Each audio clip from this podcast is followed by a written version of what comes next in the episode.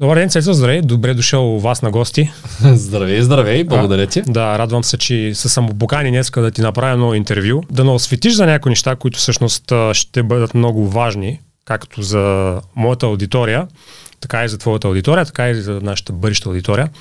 И това е всъщност защото аз нали, за първи път се запознах с тебе на живо преди нали, известно време.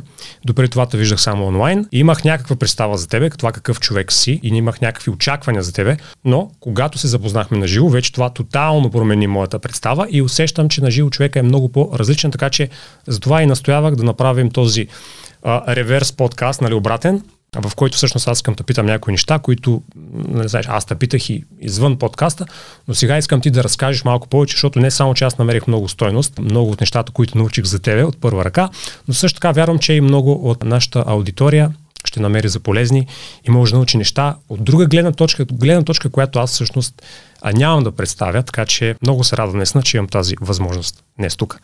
Благодаря ти, че ме покани.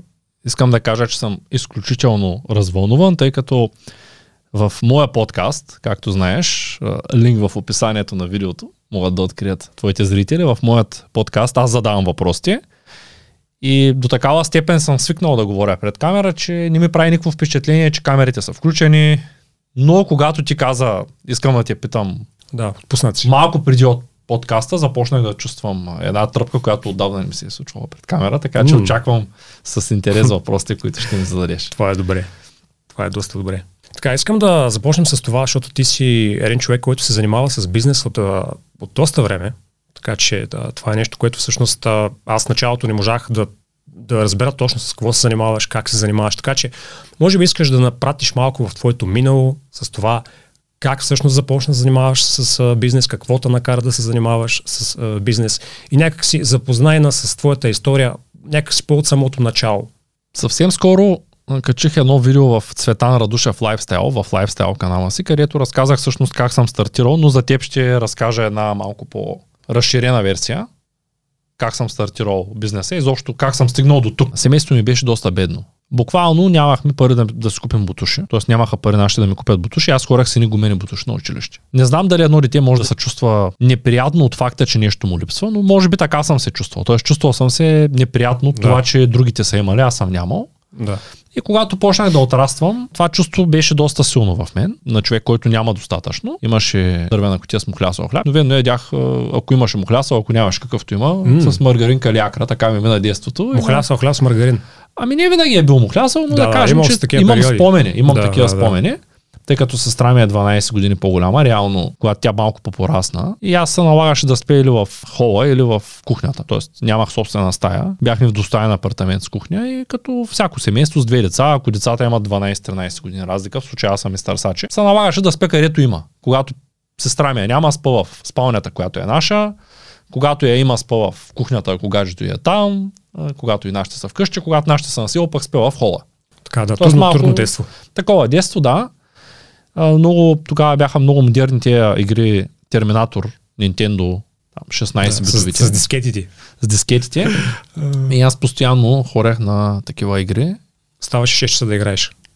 Преди училище хорех, сълта неделя хорех, постоянно играехме игри. Така ми мина част от детството. И когато станах на 14-15 години някъде на тая възраст, още нямах компютър. Хорех в една школа за програмиране IB Шумен, която и до ден днешен е школата, в която най-много добри програмисти в цял свят признати са учили в нея при Бисерка Йовчева. Да. Тук имаме най-силната школа, школа за програмиране в България, въпреки че ние сме от Шумен сме два отбора. Представи си два отбора от Шумен и от София 20 и винаги Шумен са на първо и второ място по програмиране wow. в България. Okay.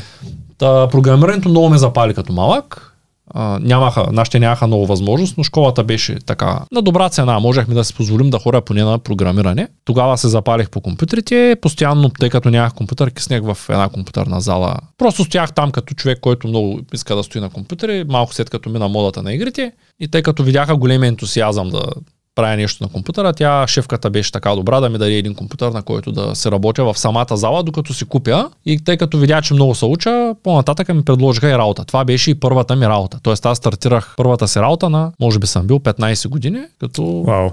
В началото карах само нощни смени, защото закона не позволяваше да работя. Да. И тя ми плащаше след всяка една смяна. Имаше една програма Kaiolus, на която пускаш компютрите и големите дойдоха и казаха пусни на безплатно. Първата ми нощна смяна, аз им казах не, няма да ви пусна. Съответно те казаха пусни ни, иначе ще страдаш. И ме навряха в един фризер, който го бяха включили да се замразява на следващия ден ще му носят съдолет. Имаше доста големи драми в началото, после свикнах да работя в тая компютърна зала. Всъщност не знам на каква възраст съм бил, може би съм бил по-малък, тъй като в четвърти, пети клас вече като възраст, успях да изнуря нашия да си купя компютър.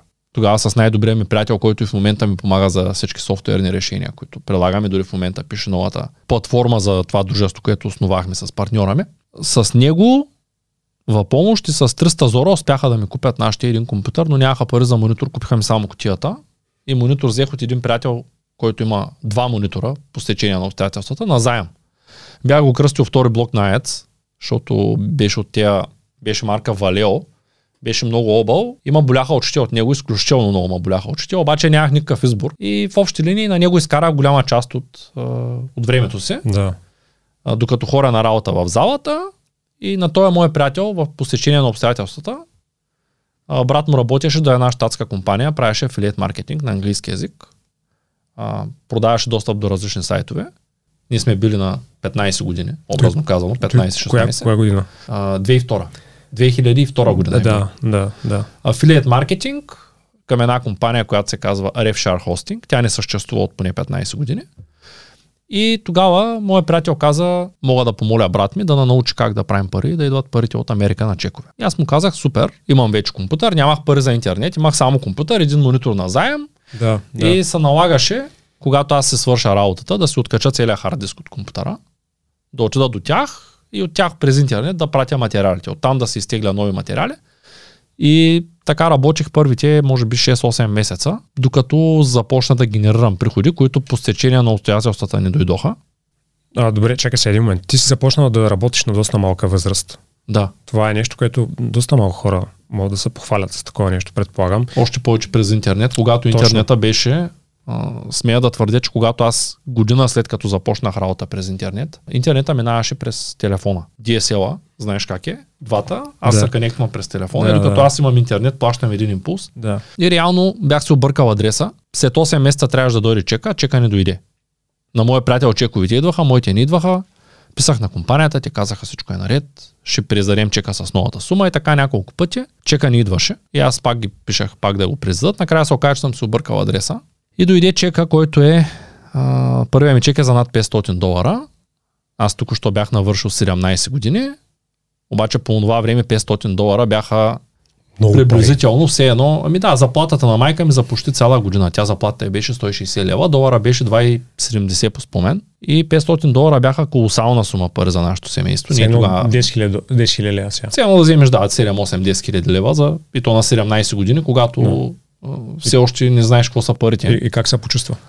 Ами, още не, не знаех точно какво се е случило, но пък можех да си купя монитор, можех да помогна вкъщи. Първия път, като ходихме на магазина, след като се ощетвориха парите. Те дойдоха на майка ми на името, тъй като аз нямах право на банкова сметка да, на 17 да. години. Дори в банката, когато видяха, видяха чека, обикновено, понеже аз почнах да работя в бъдеще, след, когато станах на 18 с различни компании, а когато те видяха чека, обикновено не бяха виждали банката от чека и се налагаше банката нашата, българската, в случая Централна кооперативна използвах, да се упресни базата данни и да добави банка от Америка, за да може да ощетвори парите. В общи линии така стартирах с първия си бизнес, който до преди 7-8 години беше активен. Тоест аз се занимавах с афилиет маркетинг и с продажба на достъп до сайтове.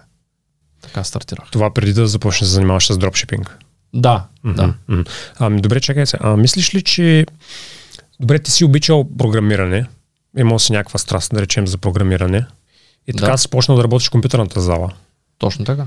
А, смяташ ли на какво дължиш твоя успех като по-малък? Смяташ ли, че причината е, че си имал трудно детство и това някак си ти е мотивирал нали, да, Ими, тогава мислил ли си, примерно, о, аз ще стана програмист, нали, защото нали, това е високо платена професия, няма как да си го мислил тогава. Смяташ ли, че си имал късмет поради стечение на обстоятелствата или просто нали, това те е мотивирал детството и трудното да постигнеш това? Късмета е доста относително понятие. Той обикновено намира хората, които имат желание. Които Винаги тър... късмета намира тези, които да, са... които го предизвикват. Точно така. Да, имал съм късмет, защото за онези години нямало е кой да ми покаже нищо на компютъра. Ние не знаехме как да се инсталирам Windows. Аз като купих компютър, обикаляхме целия град с идеята да намерим системна дискета, за да се сложим Windows 9.8. И оттам стартирахме. Но да, бих казал, че съм късметлия, защото брата на този мой приятел, който показа как се случват нещата, как да дойдат чекове, ако не ни го беше показал, ни няма как някакви лапите на 16-17 години да намерим вече парите, че съм ги изкарал с работа, така е било. Но в началото, за да започна, за да го изградя като стабилен бизнес, що горе, получавайки регулярно пари на всеки две седмици, защото чекови издаваха два пъти в месеца, все пак а, мисля, че съм положил доста усилия. Тоест не се е получил само. Да, ти си имал някакво предприемаческо мислене, виждаш, още от малък явно. Защото какво са правили другите деца на тези години? Примерно аз какво съм правил, когато съм бил на, на тези години? Е, играл съм си това, това, въпреки че като се замисля, аз пък на тези години бях в Гърция. Но ти на, на, на тези години определено си вкарал някакво предприемаческо мислене и си казал така, така, аз искам да направя пари. Така че малко или много това явно се е било в течение на твоето детство с обстоятелствата. Основната ми мотивация тогава беше, че исках много да помагам на родителите си. Те нямаха финансовата възможност, нямаше особено много храна, стояхме зимата на студено. И моята основна мотивация беше аз да помагам на родителите си. Много исках да могат да си позволят всичко, което искат. И да има всичко вкъщи. Не съм го правил с цел да изкарам пари, които да изхарча за някакви глупости. По-скоро съм го направил с цел един ден ако изкарвам достатъчно, да помагам на семейството си. Това е било най-важното за мен. Тогава, както и до ден днешен, за мен първи приоритет са хората, с които живея, хората, които обичам и хората, които са близки до мен. Да, ти си имал някаква доза късмет, обаче пак си проявил доста голяма инициатива и до някъде това, което си направил днес, си, си self-made. Така че никой не ти е помогнал, нали, никой не ти е спонсорирал, не си от богати родители и така нататък. Късмета обикновено идва при хората, които искат. Тоест, да. а, дори да дойде късмета, ако ти не си готов за него, той ще подмене. Добре, кажи ми по-нататък какво се случи. Значи после започна с а, дропшипинга, така ли? Тъй като афилиет маркетинга вървя доста години и... и аз бях изпаднал в едно комфортно състояние, в което изкарвам много то, повече, отколкото мога да изхарча. Виж, ние продавахме достъп до сайтове, от които теглят MP3. Достъп до сайтове, от които теглят видеоматериали. След което се появиха сайтове като YouTube, в които имаше всички тези материали безплатно. MP3-ките се превърнаха в специални файлови тип аудиокниги и самия пазар се промени. И при промяната на пазара, нишата, в която аз разпространявах различни видове медитационни практики, видеа, които помагат на хората да са по-спокойни, различни видове аудиоматериали, които могат да слушат. Те просто минаха от една фаза в да, друга. Да. Но те плащаха за тези работи, нали? Да, афилиет маркетинг. Да, да, Плащаха да. Или, или пари при покупка на продукт еднократно, или при абонамент Много добре. ежемесечно процент, докато този клиент е абонат. Много добре. А ти тогава учи, тук в Шумен? Тогава, да, започнах да уча, първо учих компютърна информатика, като бакалавър, и започвайки да уча, този бизнес започна да се променя. Аз още не разбирах от бизнес, не можех да се адаптирам беше много трудно да се адаптирам и реших, че ще започна работа. Докато, тъй като залата нещата, те тогава се промениха нещата, залите започнаха да не работят, мен реално ме махнаха от тая зала. Успоредно с това пазара се промени и афилиет маркетинга започна да слиза и аз вече на около 20 години так му повярвал в себе си, че изкарвам добри пари от маркетинг. Доходите от маркетинга се продължиха, но бяха малки. И аз трябваше да намеря альтернативата мисля, че втори курс, ако не ме лъжи паметта, в университета реших да започна работа. А значи си ходи в университета? Бакалавър, компютърна информатика. Първо там започнах. И ме взеха да работя и да поддържам най-големия сайт за силиконови гривни и за всякакви гривни от а, силиконов материал в света Risband Connection. Няколко големи сайта, които са за продажба на барбекюта в Америка – имаше една американска фирма, която имаше офис тук в Шумен до джамията, до най-голямата джамия в България, а, до Тумбул джамия. Как, как те намериха? Ти кандидатства или? Един мой колега от университета започна работа във фирмата и каза търсят още хора. Mm-hmm. И аз отидах там. Mm-hmm. Три месеца работих във фирмата. На третия месец напуснах, тъй като ми дадоха по-малко пари, отколкото ми казаха, че ми дадат. За късмет американеца беше в Шумен. Та беше голяма интересна сценка, в която менеджера му вика да се получа заплатата той ми изважда един плик в офиса вътре, подписвам се, че получавам пари, разбрали сме се на едни пари, излизам отвънка, отварям плика и а, какво да видя? парите са по-малко. Питам менеджера, той каза, този месец толкова. За късмет, американеца беше в, за, за втори път в България, откъде е отворил офиса. Излизам отвънка с парите в ръка. Виждам американеца, той се казваше Майкъл с една риска такава, с джобче отпред. И аз му казвам, защото беше ми много кофти, говорим английски, тогава му казах само, Майкъл, вземи тия пари, аз отивам да карам такси. И му натиках парите в предния джоб на ризата и тръгнах по стъпалата, събух си чехлите, защото работехме в такъв Стига е. в апартамент и тръгнах да си хоря. Той на български ли му го каза? На английски. На английски. Беше ми много кофти английски, обаче успях да го скълъпя, като отивам да карам такси и вземи си парите. И той даже не знаеше за какво става дума. Той може би не знаеше, че ми дадаха по-малко пари. Та общо взето напуснах работа. Ми, смела, смела постъпка да направиш такова нещо. Да, той ма гони по стъпалата, после започнах да работя А. дистанционно за него. Да, той разбра какво се случва, просто му обясниха, че са ми дали по-малко. Може би не съм се справил добре сега, но никой не ми е казал, че ми дава по-малко. И той И- те догони кой. Да, разбрахме се с него, каза не си отива и разбрахме се. Всичко беше точно. И аз реших да остана от къщи. Работейки афилиета, работех и за американеца. Там започнах да уча малко повече програмиране, тъй като в университета веб програмирането не беше много на добре като структурирано като уроци. И докато го уча, реших да се пробвам късмета и да работя каквото има. А, хорих а, известно време, няколко дни работих в строителството, слагах стъклена вата. Не ми се отрази това, че след като съм слагал стъклена вата и като се къпя ми е много гадно. А, после се оказа, че много е зле. Трябваше да нося едни големи листи гипс картон. Тогава так беше започнал да става на мода. Отказах се от това. После реших да хоря на борсата да работя, да нося а, земнина и да произвеждам а, кисели краставички, консерви от домати, да нося щайгите, да ги мелят момичета и такива неща, което също не ми се отрази добре, но ми се отрази отрезващо. Защото забелязах, че тогава забелязах за първ път, че ако не започна сериозно да развивам собствен бизнес, ще трябва да работя работа, която не харесвам до края на живота си. И тогава реших, че трябва със сигурност, каквото и да правя, с зъби и ногти, аз да просперирам в това, което мога, именно с компютъра. Тогава си бил колко на 20 вече. Може би бях на, на 21-2, реално. Бях, Добре, Добре чакай сега, толкова, толкова с пари, какво ги направи? Като си, като си бил на 14-15, нали си почнал в компютърната зала, Да, на 17 вече вземах повече, отколкото родителите на съучениците ми. а, а така, добре, какво стана с тия пари с чековите от Америка? Като нямаш финансови умения, финансова грамотност, много бързо заминават парите. Аз, аз, 18, ос- мога да ти разкажа за 18-ти ми рождение, ако искаш. На аз рекох, че 18 си натрупал някакъв капитал, ти си го натрупал и си го пръснал на 18 Изхарчи рождения го, не знаеки за какво са ме. На 18-ти ми рожден ден имаше партия над 40 човека О, и бях похарчил няколко хиляди лева за алкохол. Даже не ми стигнаха парите, взех от този мой приятел на гости. Тъй като а, той е мой приятел, с който започнахме заедно, на заем. Много исках да има всичко на рождения ми ден. И имах такива някакви цели, които са доста първобитни. Но да, купувах електроуреди, купувах разни неща, които не ми трябват. Купих си първата кола, после втората кола. Той е човек, когато няма финансова грамотност, много лесно харчи пари. И така, докато не се наложи да нося гипсокартон, да слагам стъклена вата и да меля домати. Значи- Тогава разбрах, че трябва да бачка мяко и да внимавам с парите, защото те свършват ако... да, тогава си ги, каквото си, е, си изкарал, си го харчил общо взето. Точно така. Значи ти считаш, че си нямал финансова грамотност, като си бил по-малък, просто си имал късмета да изкарваш хубави пари Аз съм сигурен, че съм нямал и да финансова инвестираш в грамотност. образованието си. Да, дори университета не бих казал, че е инвестиция от моя страна. Тела?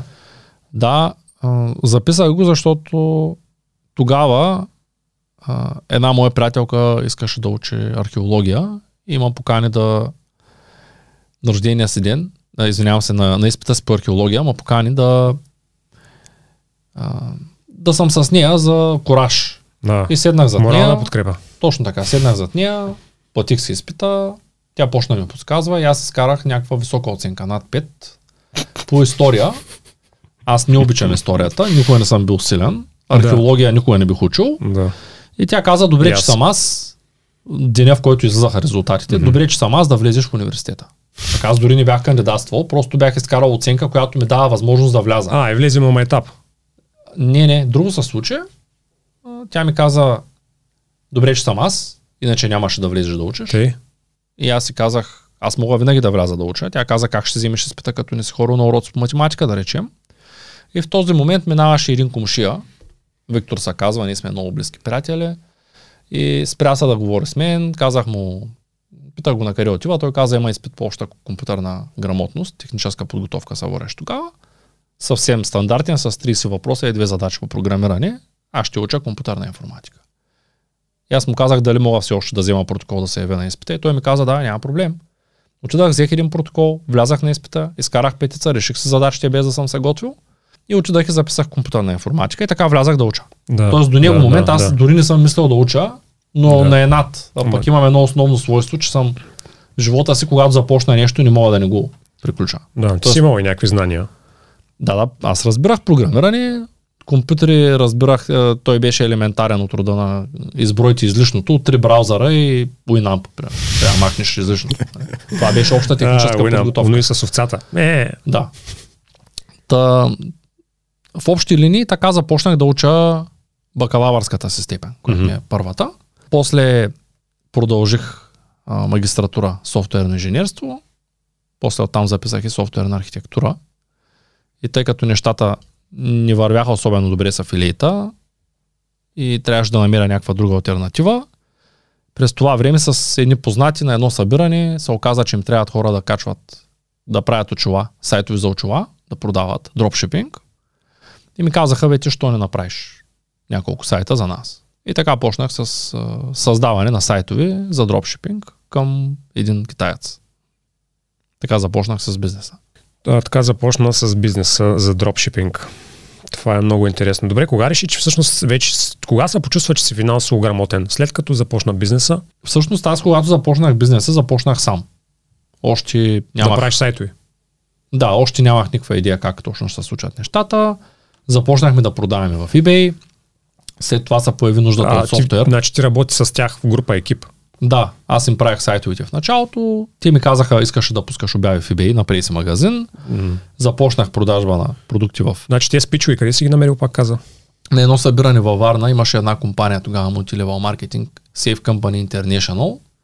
Отидах от любопитство да видя за какво става дума. Имаше едни карти с отстъпки тогава. На това събиране се запознах с хората, с които до, всъщност до ден днешен работим. Те имаха сериозна нужда от някой да им прави сайтове. В замяна на това ме научиха на как да продавам в eBay. Тогава нямаше кой знае какви варианти. Те про- препродаваха от една от веригите в Америка, от Walmart. Нямаше софтуер за следение на цените. В началото започнахме с този същия мой приятел, с който в детството си започнах да разработваме една система, която се казва SM Pro. Тези, които са по-запознати, знаят, това е един от първите софтуери за автоматизация на продажбите в eBay. Създадахме го с Веско, като Веско беше програмист, аз бях по-скоро архитекта на системата. И така се роди първия ни бизнес. Първия ни личен бизнес, който от една табличка да следи цените за продажбите в eBay, просто за да не се налага да отварям 200 обяви ръчно. Направихме софтуер, после му сложихме достъп, после го направихме да могат да влизат други хора да си плащат за абонамента. И така създадахме една прилична, бих казал, система, която и до ден днешен работи smpro.net. Вече по-скоро държа за спомен, тъй като няма много клиенти в нея, но няма и поддръжка, тъй като и дропшипинга се промени, но това е първият ни бизнес. Тогава все още нямах финансова грамотност и нямах никаква идея как да ценообразувам продуктите, как да предложа самата услуга по-добре за хората. И реших, че трябва да правим, за да научим хората на това, което правим, за да помогнем на още хора да правят такъв бизнес и да изкарват пари. Започнахме да правим семинари. Във Семинари Варна, по дропшипинг. Да, във Варна, в Пловдив, семинари, Семинари, където идваха хора. лекции, живо, на живо. Да, да, да. Които са и до ден днешен в обучението от 0 до успех. Нали, той е бранд от 0 до успех, да. който може би си видял навсякъде има го да, чашките. да, да. Той се роди като идея именно от този софтуер и от нуждата, тъй като за да намеря клиент имах два варианта. Да търся клиента с реклама или да образовам хората на това какво могат да правят, за да изкарват пари. И аз реших да ги науча на дропшипинг, за да имат нуждата от софтуера ми. Така започна всичко, след което превърнах и тези семинари в курс, създадах практическо обучение и направихме академия, за, която се казва от 0 до успех, която е за хора, които искат да продават онлайн. Това, което аз виждам е всъщност, че ти, ти явно от малък имаш такъв предприемачески дух. Не знам, имал ли си в периоди, в които си бил в грешна среда, например, някакви такива моменти, в които си бил в лоша компания, си пропадал известно време? Сега това е много интересно, защото а, всеки един човек, като го гледаш, като гледаш историята на живота му, Да. всеки един успял човек, обикновено хората хиперболизират. О, аз бях наркоман, бях алкохолик, нали? А, ако трябва да бъда обективен, когато бях на между, да кажем, 16 и 20 години, Аз пушех по две кутии цигари на ден. Окей, значи си имал такива периоди. и ти Първите пари, когато да. ги изкарах, бутилката уиски или водка бяха 6-7 лева на дискотеката, а пък цигарите бяха 85 стотинки. И тогава аз, когато съм разполагал с много-много пари за него време, съм имал възможност да употребявам неимоверно големи количества алкохол, цигари и всякакви буклуци, като не съм осъзнавал, че ми вредят. 12 години пуших. Спрях цигари ги- пушиш, помниш ли? Да, пропуших Ким Клечка четвърти клас още. После стана сериозно, почнах да пуша синя горна джумая, оттам минах на парламент Аква Блу. Имаше един в който пушех по две кутии Рокманс или Рокманс почка или парламент Аква Блу на ден. А през това време съм пушил, когато имаше, имаше едни цигари, може би ти си ги чувал, може би ги знаеш, които са с един локомотив, Ориент Експрес. Това са еквиваленти на все едно пора да пушиш. Пушил съм много силни цигари, пушех изключително много, чувствах се изключително зле от това и ги спрях в деня, в който приеха закона за против тютюнопушенето в България. М. От едно заведение в Шумен ме изгониха да пуша отвънка. И аз си казах, няма да плащам за нещо, което ма кара да, съм, да се чувствам зле и в същото време ме гонят от заведението да хора да пуша отвънка. Та, знам на коя дата съм ги спрял, не знам датата и годината, но съм сигурен, че мога да проверя кога е прият закона и да ти кажа. Честно ли е? Добре, нямаш ли други компании и други хора да пушат с тебе? Имаше, за да спра цигарите, се наложих да не се виждам с хората, които пушат, да не пия алкохол, да не пия кафе. Извиних се на всичките приятели, които имам, които пушат и до ден днешен някой от тях. И им казах, че 3-4 месеца, докато не свикна без цигари, няма се виждаме. Браво, значи си бил си умен, с такъв правил с такива решения, които, ако са много хора, ще са, а, аз искам да спра, обаче постоянно съм покрай пушачи, това, това, бла, бла, бла. По-скоро ти- тъпи упорит. Ти като реша, Да. че нещо трябва да стане, то трябва да стане. Така съм с всичко в живота си. Си проявил някаква много интересна инициатива и си имал някаква силна воля, определено. Да, но аз исках да ги спра. Това е първото и най-важното качество, което човек трябва да притежава, по-скоро желание, което трябва човек да притежава, за да може да промени каквото и да е, да има желание. Да. Това е най-важното. Да, впечатляващо. Впечатляващо. Добре, а кога, кога всъщност започна да трупаш някакъв капитал и да си казваш, а аз имам еди си колко пари вече и някак се чувстваш, когато си направи фирма ли, кога след това ли си направи фирма, влезе ли в заем преди да си направиш фирма, имаш ли примерно такъв капитал, примерно 10 000 лева и си казваш, аз вече имам много пари, сега ще направя Това е бизнес. сериозен клъстърен въпрос, да. Това е въпрос с много въпроси. Сега Да, ще кажа Чувстваш точно ли как се- случиха да, нещата. че имаш примерно някакъв капитал и се чувстваш спокоен, разбираш? Не. А, допреди, да кажем, допреди може би 8 години станаха. Аз нямах никакъв капитал, винаги съм имал някакви спестени пари в банката. Нямах хора, които да работят за мен, винаги съм бил соло. Тоест, пускам обявите, продавам, софтуер развеско го правим, аз го продавам, той го пише. Тук там е каня някой лектор на към конференция, плащам му пари за това, че е дошъл. И така въртяхме нещата. Тогава ходих на един семинар за финансова грамотност част първа в София на Together. Тогава се запознах с доста голяма част от хората, които са и до ден днешен в Together, силните консултанти. И тогава имаше едно приложение Monify Pro, което и до ден днешен ползвам. По-рано в нашия разговор ти го показах. То беше Monify тогава, аз после си купих Pro версията, тя беше 5 лева еднократно. Сега мисля, че е с месечна такса, но аз съм я купил във време, но когато е 5 лева еднократно и сега ползвам вече от 7-8 години. И тогава трябваше да се разделяме прихода и разхода в категории. Откъде вземаш пари и като харчиш пари, да кажем за какво ги харчиш. Много исках да имам офис, все още живеех при родителите си. Тоест да съм бил на 26-7 години, някъде там. Не знам хронологично точно кога. Записвах се в това приложение, винаги се оправдах, че нямам достатъчно пари, за да наема офис в Шумен. Да се изнесеш, Започна да работя. да се изнесеш от вашите. По-скоро да отида на работа, защото майка ми през целия ми живот ми е повтаряла, не хора на работа. Дори да изкарвам пари от къщи, не хора на работа. За нея това е ужас. Как може някой да не работи? И даже по телефона редовно е споделяла как, видиш ли, някой като пита, аз защото знам, че тя говори с някой, като питат какво прави синът ти, в случая и тя каза, а, ости го цял ден седи на този компютър, нищо не прави. Мисляла Защото ли за- си, че се занимаваш с някакви не- нелегални дейности? Не, тя знаеш с какво се занимавам. За нея не е било проблем. Това проблем А, беше, че хора ги. на работа. Разбирала го и. Може би да. В Monify Pro записвах точно един месец по препоръка от Together колко пари харча. И на чашката с маслинката там, Pleasure, където е за удоволствие, бях изхарчил 370 лева. И когато влязах и си направих отчета, се оказа, че от 370-250 са на едно заведение, където почти всеки ден хора, ям торта с кафе и сок и оставям 10 лева с бъкшиша. Офисите тогава струваха 250 лева. И аз тогава пак по тяхна препоръка, след анализа, си казах, добре, мога ли да разменя това удоволствие за нещо, което реално ще ми е полезно. И така, махайки кафето, тортата и сока, си наех първия офис в Шумен. Така стартирах всъщност с дропшипинга. Малко по-късно писах на стената си във Фейсбук, вече доста хора ме познаваха, че търся мебели втора употреба или подарък, някой ако има нещо, че купувам компютри, получих един много сериозен хейт, как може, видиш ли, човек, дето ще прави бизнес да иска бюро втора употреба от някъде. а, после наех, наех и първите служители, офиса по едно време беше станал 7 души и всички те се занимаваха с дропшипинг, като помагаха за организиране на събитията, за създаване на обученията, които имам за дропшипинг, за набиране на аудиторията. И всъщност преди, точно тогава, преди 7-8 години, започнах и а, моя път свързан с финансовата грамотност, която се оказа доста ключова, защото започвайки да разбирам как функционират парите, аз започнах да правя така, че да мога да ги отделям, да ги реинвестирам и да правя реален бизнес. Тоест да мога да разширявам бизнеса, който градя.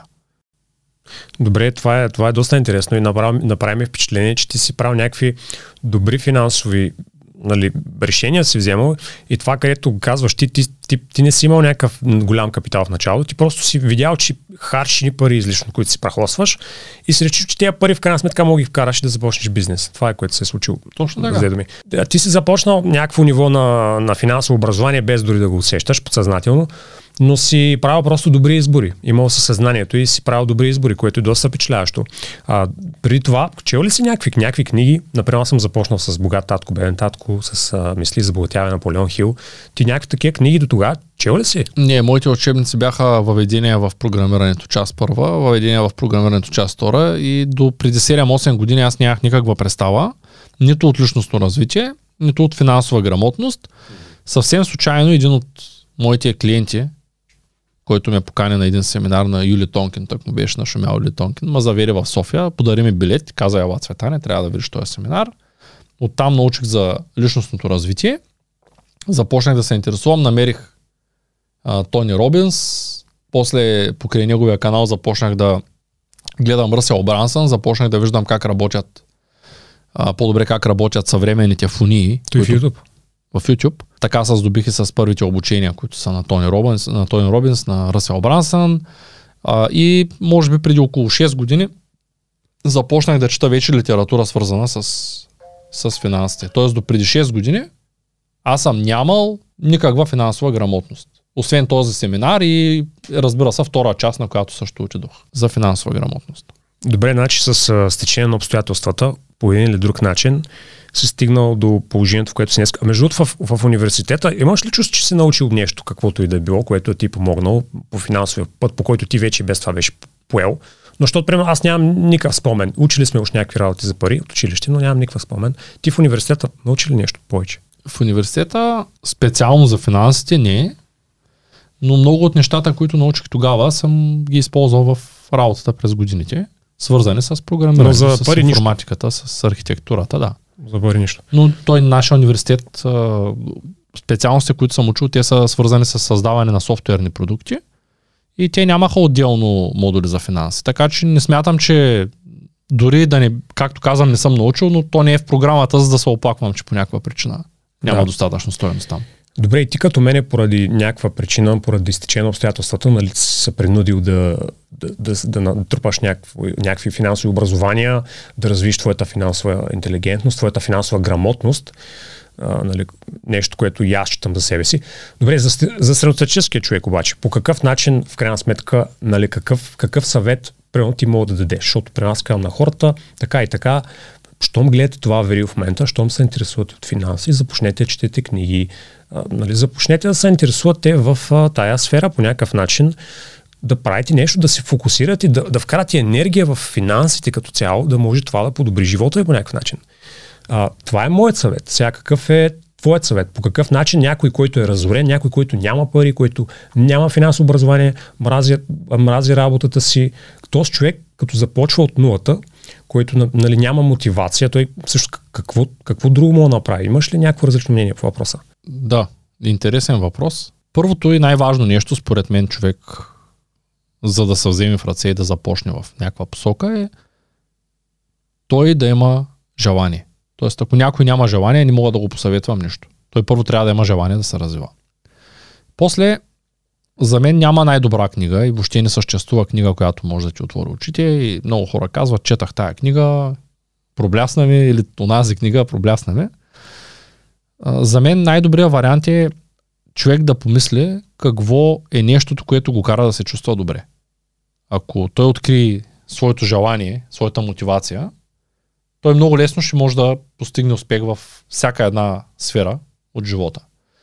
И именно поради тази причина аз допреди да започна с обучението от нула до успех и да уча хората как да правят онлайн бизнес, аз не осъзнавах всъщност колко по-важно за мен е да помогна на някой да се развие, отколкото да изкарам пари. Това не съм го осъзнавал. Започнах софтуера с идеята да изкарам пари от дропшипинг, после започнах семинарите с идеята да изкарам пари от софтуера и в един момент осъзнах, че най-голямото богатство за мен е да науча хората на това, което правя най-добре, а именно да продавам онлайн. Продавайки онлайн, после ще стигна и до, до въпроса как, как според мен е най-добре хората да стартират. Нали, да не се чудиш защо ти го отговарям по този начин. Ще разбереш.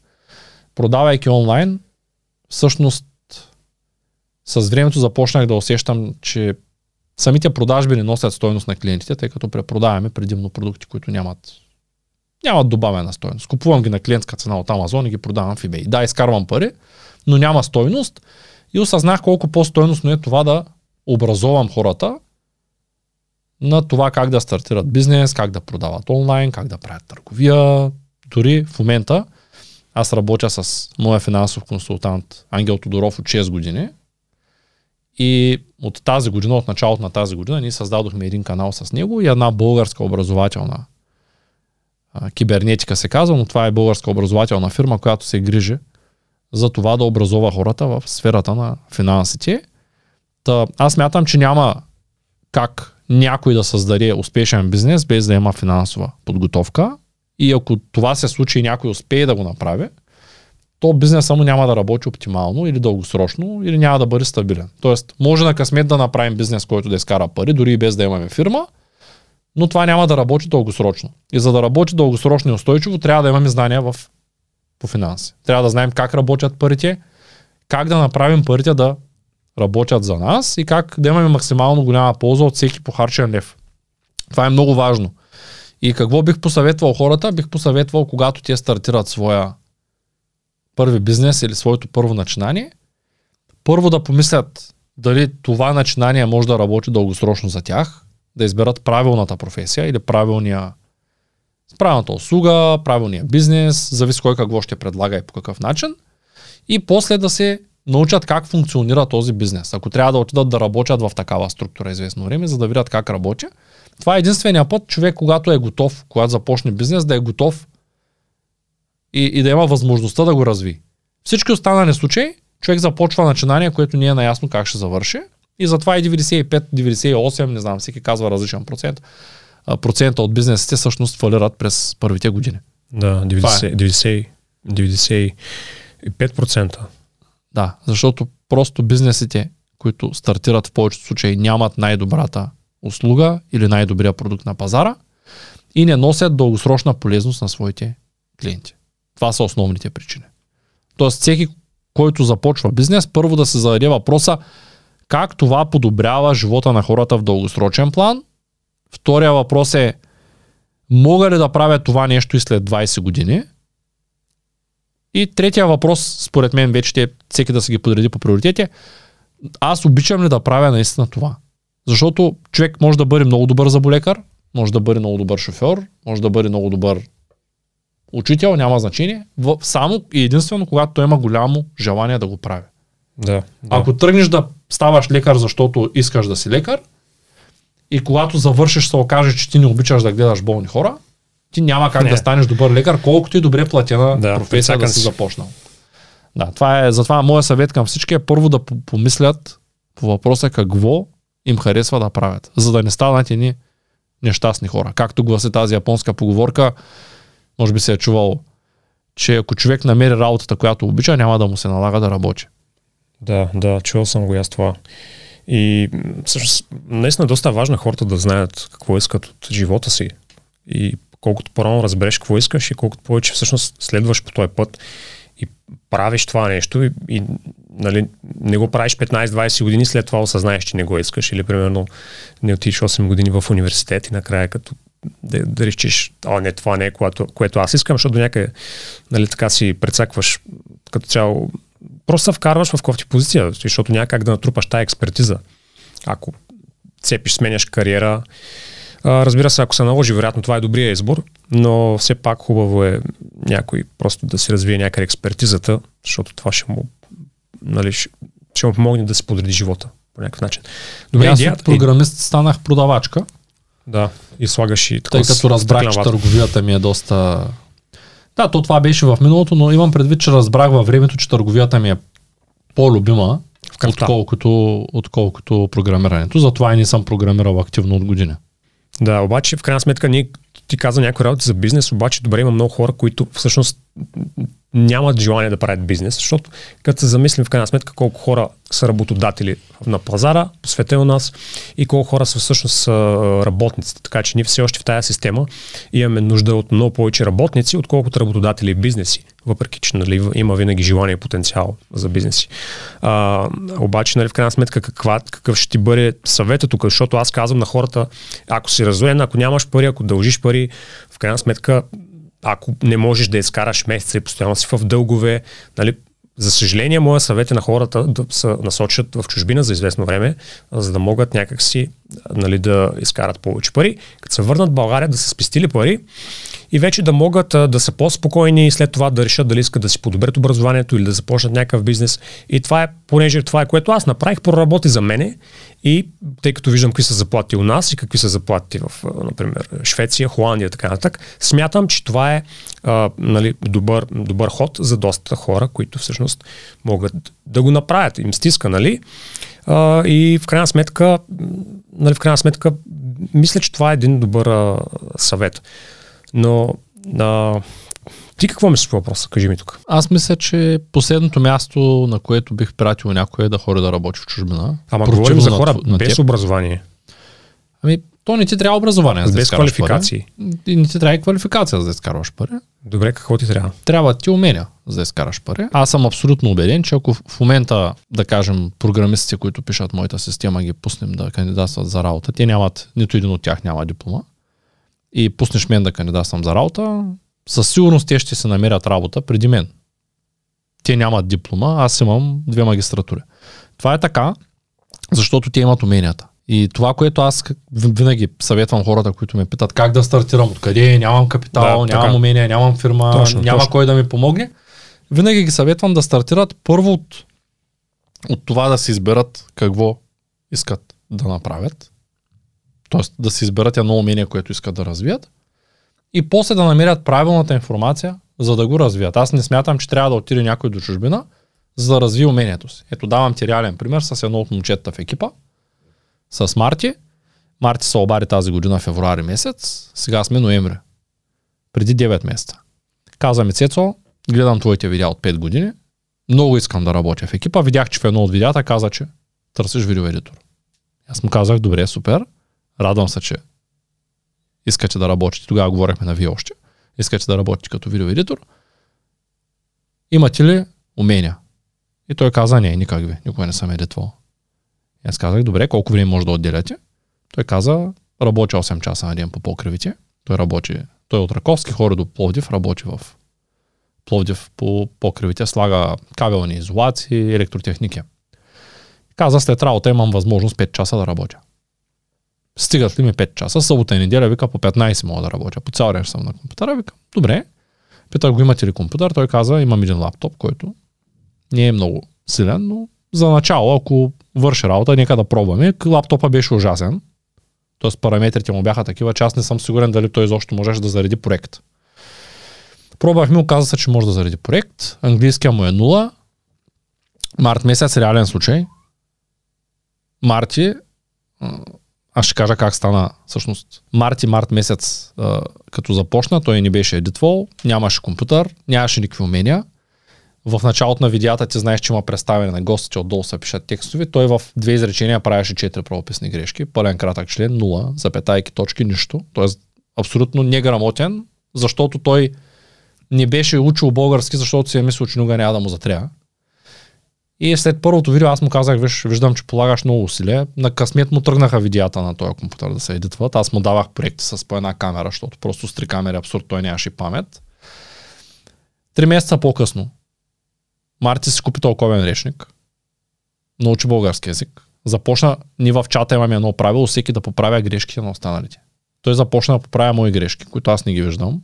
Ние пишем на кирилица, задължил съм всеки един от екипа да пише на български, не защото съм супер родолюбец, а защото смятам, че човек трябва да се познава езика, особено ако го използва и това е най-лесният начин да градим заедно. Ако всеки поправя грешките на другия, Марти три месеца по-късно знаеше български език по-добре от мен едитваше много по-добре, отколкото едитваха повечето хора от екипа, с изключение на момчето, което аз най-много опит от екипа, което нали, с прекалено много опит, за да го подмениш за 3 месеца. И миналата неделя, не тази, миналата бях в София, имахме среща с екипа по маркетинг, където дойде Марти специално. И той за 9 месеца, той стартира на 4 лева на час. Без никакви умения аз му плащах 4 лева за да защото го видях, че има голямо желание. На него му предложих, аз по-рано ти разказах, всъщност за него ти говорех, а, предложих му да взема заплатата, която взема като електроинженер на покривите, плюс заплатата, която взема за мен, плюс допълнително бонус и да го осигурявам на реалната заплата. Тоест, за мен той в момента взема на час близо 600%, ако смятаме на час рейта му, повече от 600% спрямо началото. Това е така, защото той за няма 9 месеца, той за 8 месеца, имайки голямо желание, стигна до момента, в който официално вчера съобщих на екипа, че той е менеджер. Той е менеджер дори на по-добре от него, защото по-добре от него работи 3 часа на ден. И аз казах, ако Марти може да работи 5 часа в ден, в който пътува от Раковски до Пловдив, там бачка 8 часа, има дете на 40 дена, скоро му се роди, огня да му е жив и здрав. И събота и неделя може да бачка 12 часа. И като е бащенство за 20 дена работи 200 часа. За 20 дена 200 часа, докато беше бащенство. Пусна си отпуска да помага.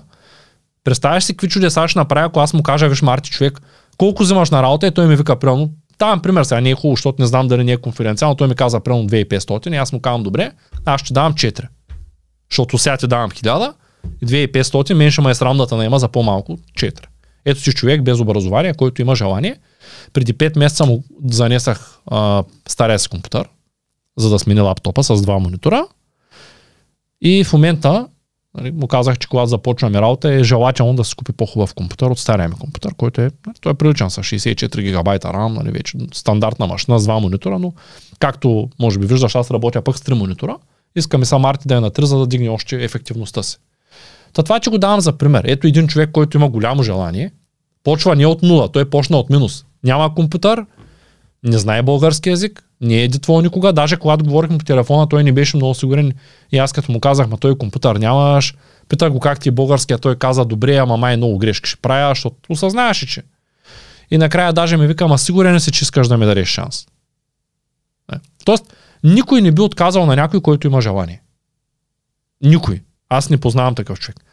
И от другата страна, всеки а, който се търси работа, трябва да осъзнава, че ако той не може наистина да даде всичко от себе си при един работодател, то няма да го оценят. Да, разбира се, по-добре е малка фирма, защото в малката фирма, ако са 5 човека, всеки се вижда кой кой е свършил. Ако е голяма корпорация, голяма структура, там може и за 10 години никой да не те види, да, че тъй... имаш голям, голям потенциал. Но аз в моята структура, която аз градя, всеки получава колкото заслужава. Дори сега Марти е включен от преди два месеца в новото обучение за професионално инвестиране в недвижими имоти, защото той си построил само двата етажа от къщата, свободно си време. Не знам как е станало. А, стори го с баща си, с брат си, с който има. И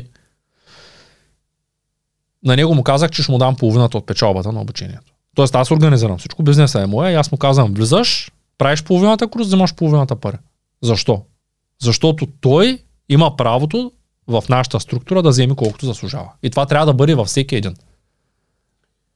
Така че аз вярвам в това, че един човек, ако има желание, 100% ще го вземат на работа, 100% ще се научи, 100% ще разви умения. Стига да иска.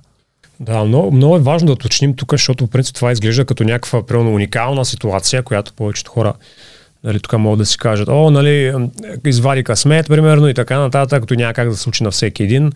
Но всъщност, ако, ако се замислим тук, защото нали, от, от една страна ти наистина си видял, че има потенциал в него, решил си да рискуваш, да инвестираш в него и от друга страна пък той наистина е имал желание да се научи, проявил инициатива. А в крайна сметка и с тази инициатива, която той е имал, примерно ако беше пробвал при някоя по-голяма фирма, в която иска да си изпрати автобиографията, те, например, те въобще нямаше да го отразят Нали? Но той явно човека, може би ти вероятно не си бил първият, с който той се е свързал и веднага хоп, фанал е работа, вероятно е търсил някакъв нещо е търсил известно време. Така че а, цялата идея тук е, нали, че който търси в крайна сметка намира. Да. И, Чел ли си мисли за богатяване на Наполеон Хил? да, една от първите книги. Помниш ли историята за човека, сега аз не му знам името, който е отишъл при Едисън и му е казал, аз ще стана партньор.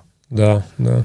Той е нямал нищо, едва ме е стигнал. Нямал пари да стигне до Едисън. Да. Обаче Едисън, като му е видял как му изсветят очите, го изял за партньор.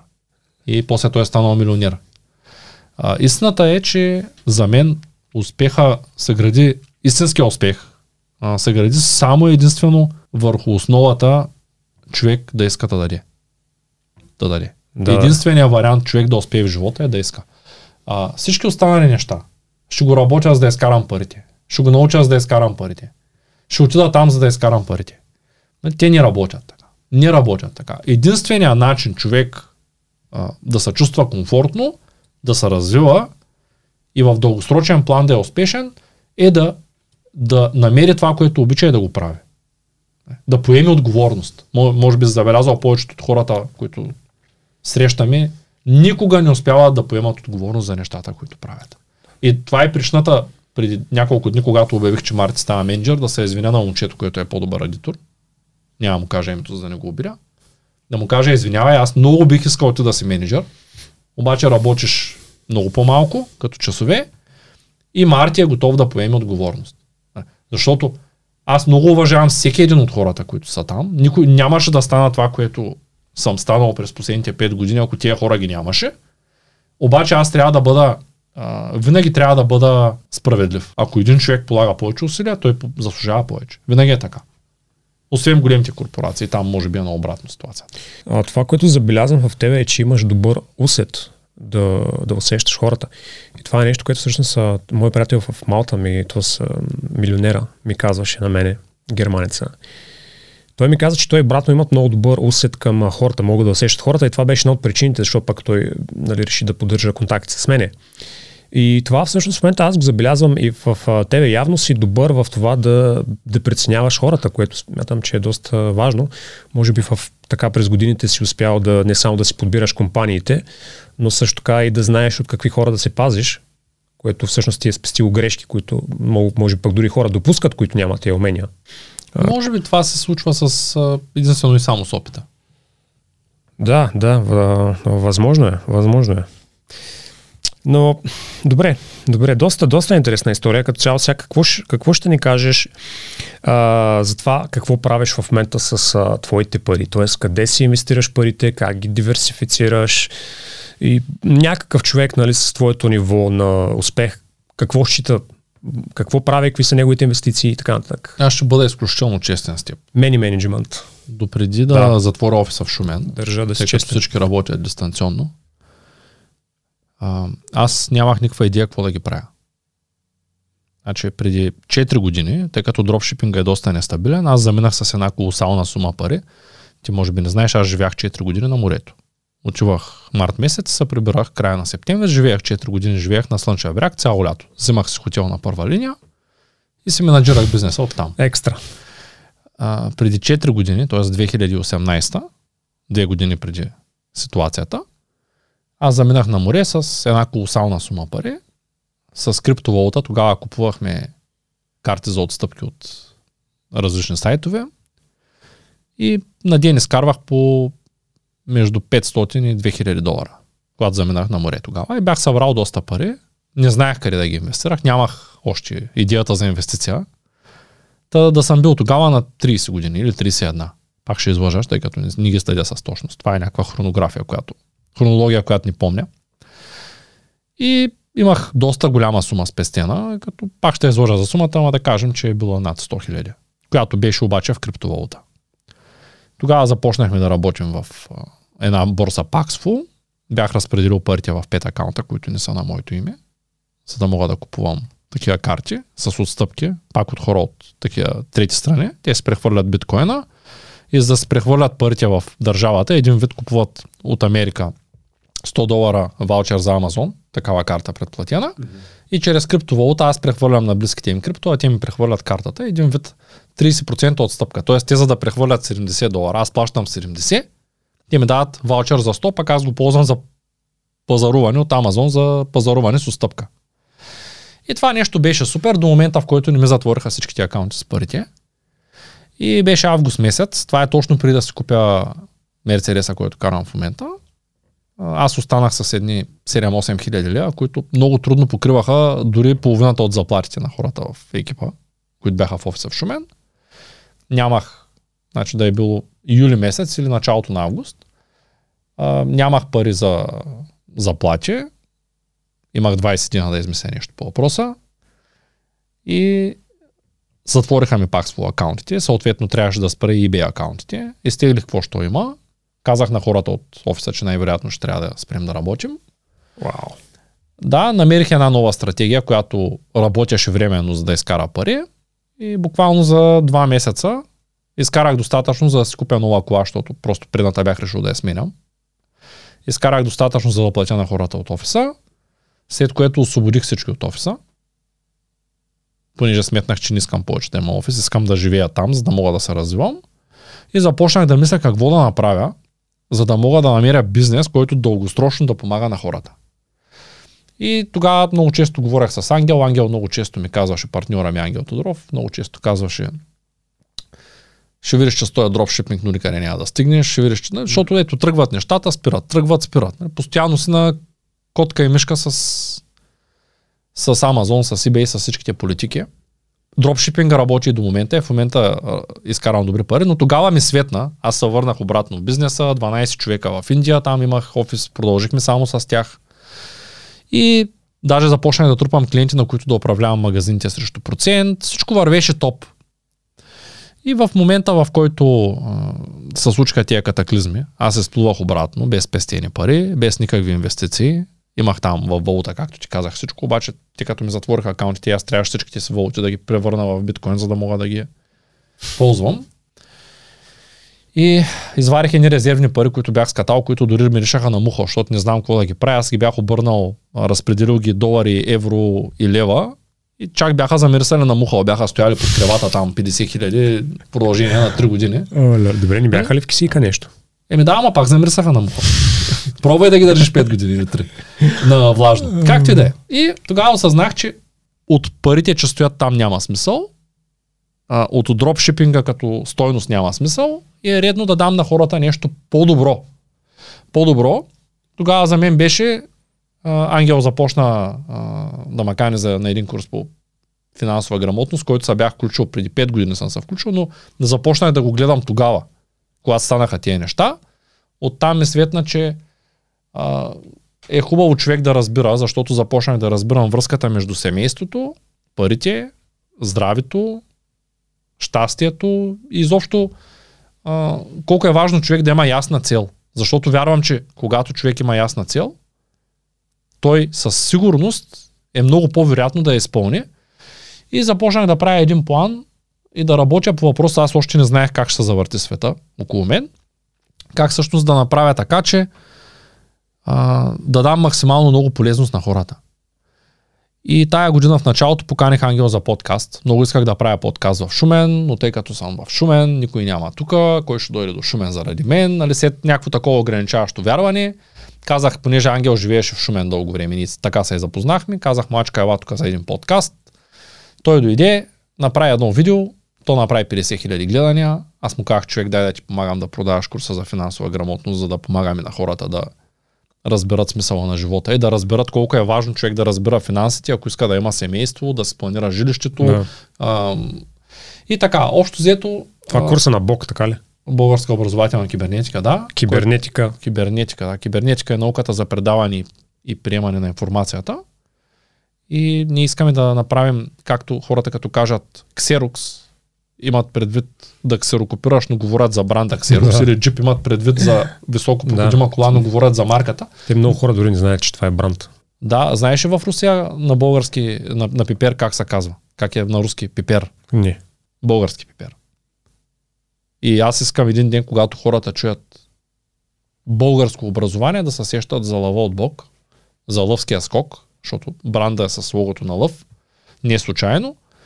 А, в главата му е вграден Бог, българска образователна кибернетика. Искам те да знаят какво означава Бог. Бог означава, или българско образование означава образование за семейството, за финансите Да, и за здравето да. на хората. Искам това нещо да го обвържа, Да.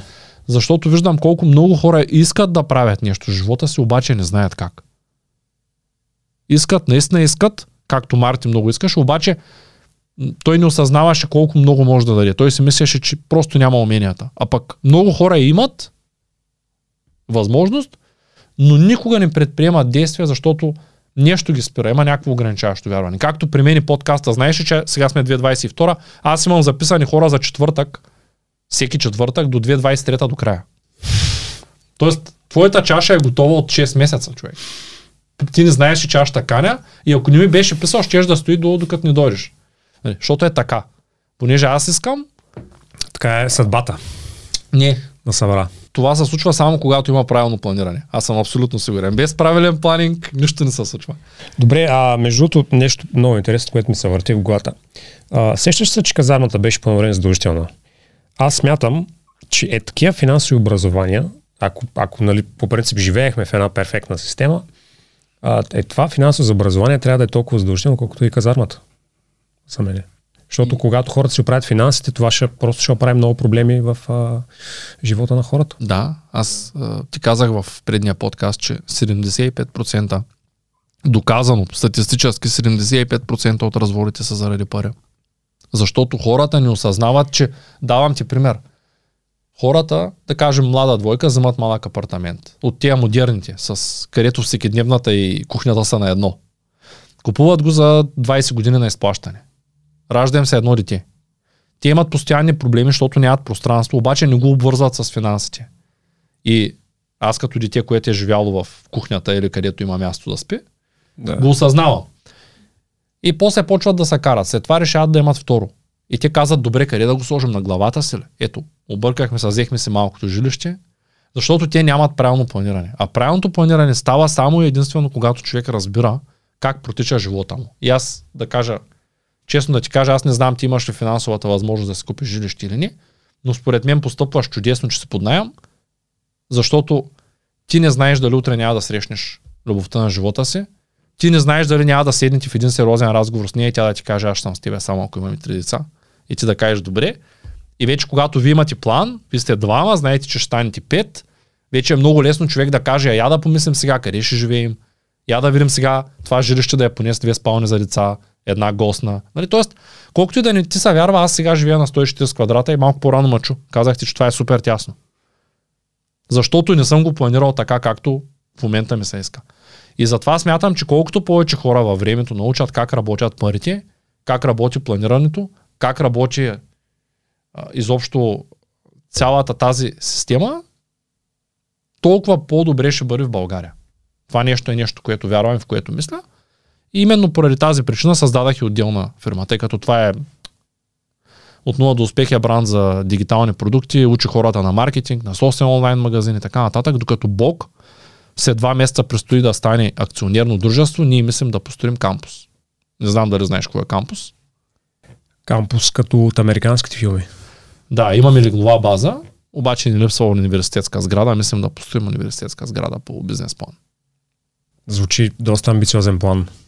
Да, и важното е, че вече половината е изпълнен, тъй като партньора ми има фирма, която се казва Исторически имоти има легловата база, има парк наблизо, има 1400 търговеца в партньорската компания и остава само да дигнем една малка и незначителна сграда, университет.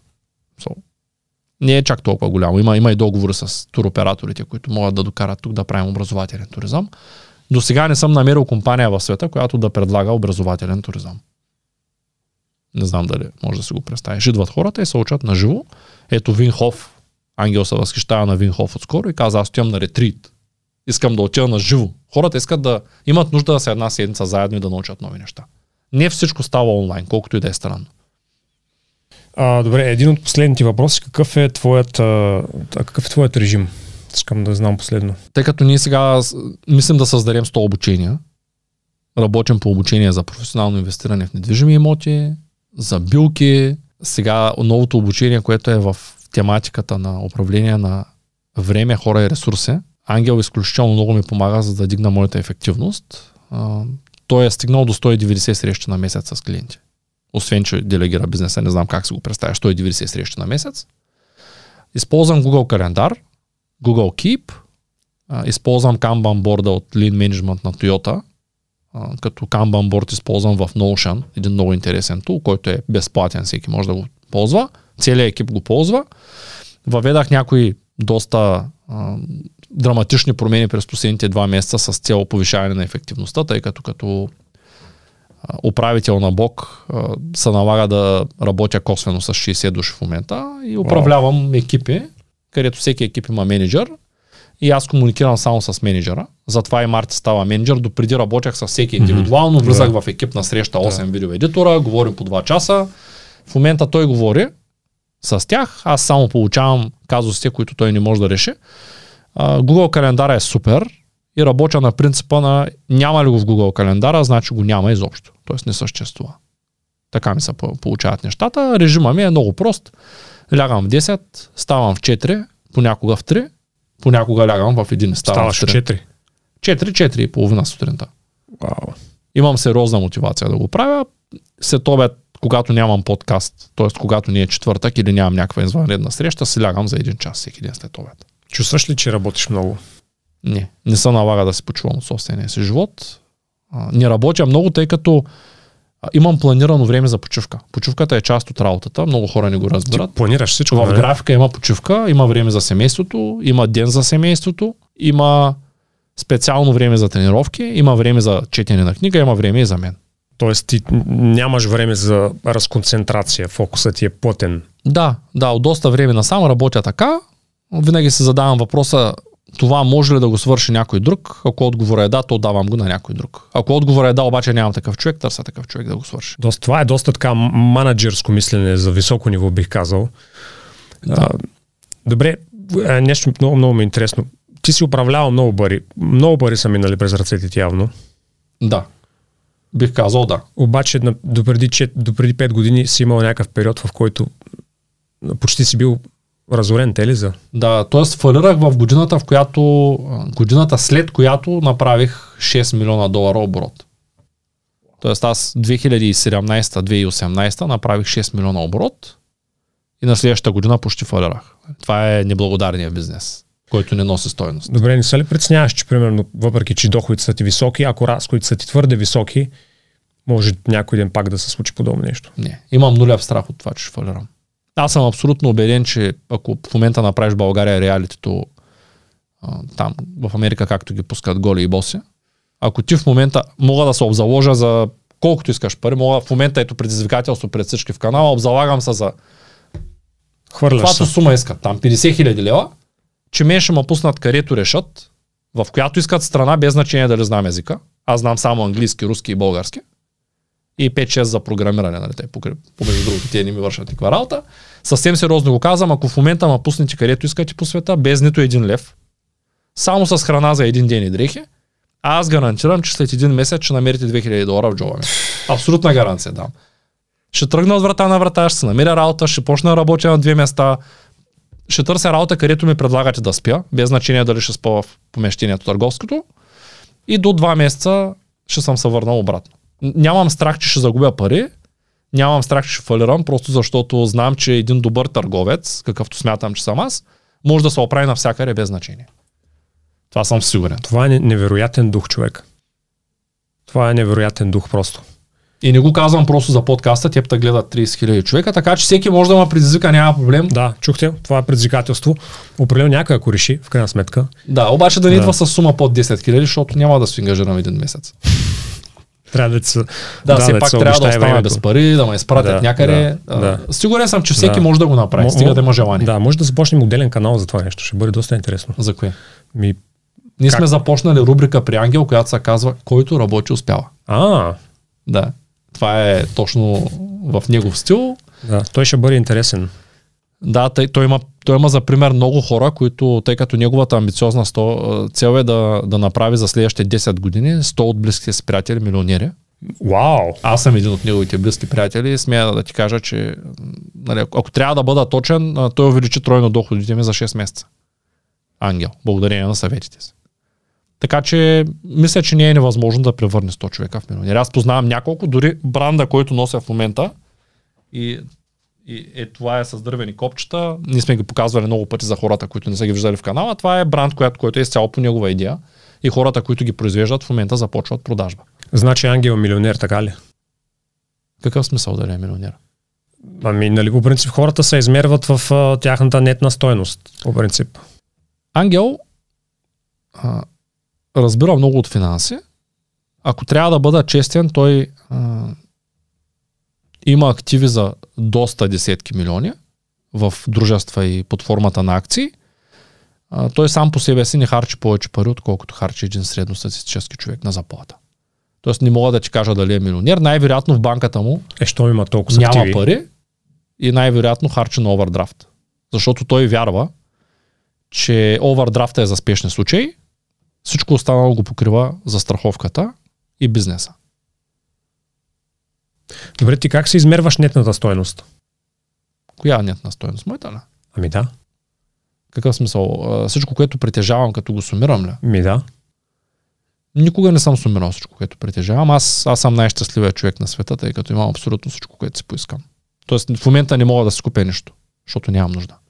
Добре, ти значи вярваш в бъдещето, че просто бизнесът ще, ще върви добре, но не, не правиш, не трупаш някакъв капитал, примерно, за да на стари години да си милионер и така нататък.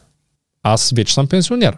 Имаш, а, гледна точка. да, ясно, ясно. Да, имам Добре. достатъчно а, пасивен доход, така да го нарека, Да. за да мога да живея, тъй като какъвто и да ми е дохода, както виждаш, аз карам да. старата си 20 годишна кола. Тоест аз не се не се а, не надхвърлям един определен бюджет, който съм си определил. Ясно. Значи Ангел каза, че 600% е вдигнал а, това, това, което ти изкарваш. Да, значи, много ми е, значи много ми е интересно, защото ние говорихме доста за пари в този подкаст.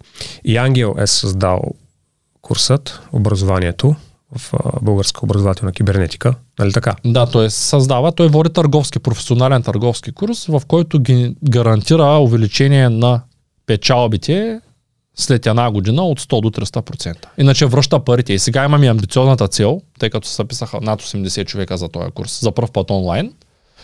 А, на всеки един от тези 80 ние сме гарантирали поне от 100 до 300% увеличение. Най-малко 100 до 300 на печалбите за следващата една година, след като изкарат курса. Ако прилагат това от курса. Вау, това е, това е едно доста добро обещание.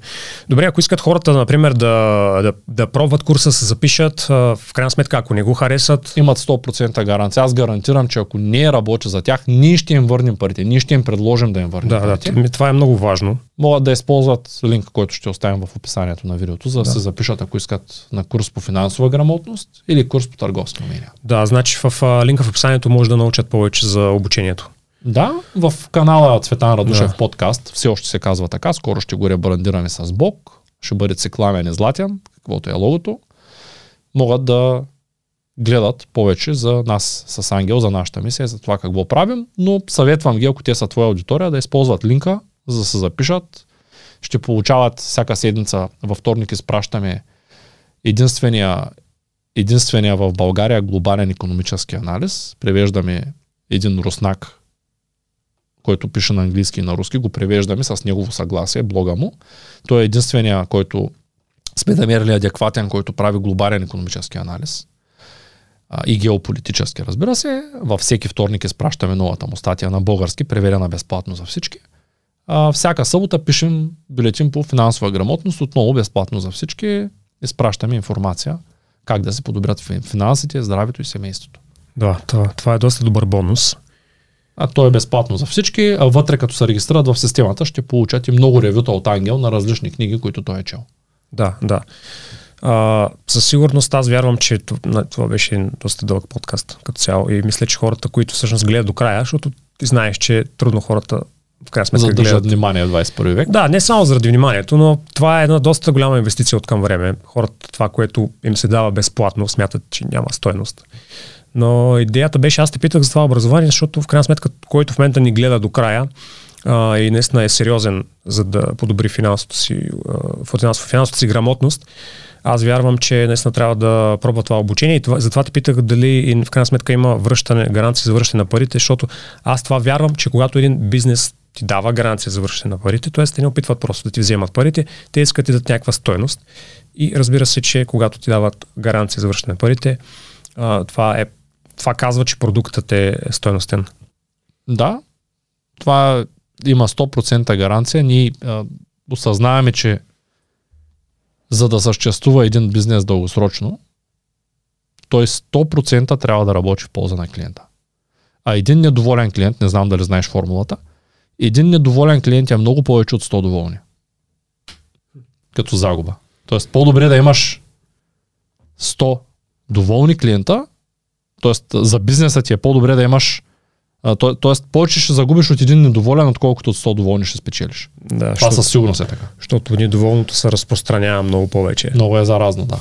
Поради тази причина, след като започнат да, да се обучават, човек, търговец от нашия екип, който е финансов консултант, започва работа с всеки един курсист. Тоест, освен, че курса е 3 месеца и лекциите са на живо, надявам се и ти да го запишеш скоро, а, по финансова грамотност, освен, че курса е 3 месеца и лекциите са на живо, то след всяка лекция те получават домашно, след първа, седма, 13, 17 по списък им звъни финансов консултант, който ги пита дали са изпълнили нещата, които сме говорили – пита ги дали имат някакви въпроси и им оставя вратичка, ако те не са доволни да излязат от обучението.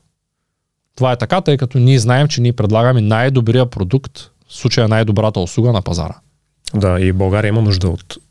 Има много хора, които имат нужда от такова образование. Аз мисля, че по финансово, в финансов аспект, чисто финансов аспект, да. има курсове в България, има и литература, но до сега друг такъв продукт в България, в който финансите да са обвързани с семейството, с здравето, с правилното планиране, аз лично не съм виждал. Аз съм закупувал доста курсови и съм чел доста литература по темата през последните няколко години. Следен въпрос. Обикалял ли си Обикалял ли света? Излизал ли си от Европа? Не, не ми остана достатъчно време. Имам фирма в Америка, фирма в Англия. Работя дистанционно с тези фирми, но за щастие или за жалост, не мога да преценя все още, съм хорил само до Сърбия, Турция, Гърция. Значи Сърбия, Турция, Гърция, така? До съседните държави, да. Ага, добре, нямаш ли няк- някакво така да че чувърка да отидеш някъде да видиш нещо по света? Като можеш да си го позволиш, например. Да видиш някаква перспектива. Ами, за щастие имам възможността да общувам с много бизнеси от цял свят, без да се налага да пътувам. Бих искал да обикалям, но физическото време някак се ме притиска, така че това ще влезе в програмата ми през 2024 най-вероятно, когато приключа с... Да, да, мисля, че е добра идея, защото аз мисля, че е хубаво хората да сменят градовете си и да видят някаква перспектива, защото мисля, че няма нищо по-лошо от това някой да се заби в един град цял живот.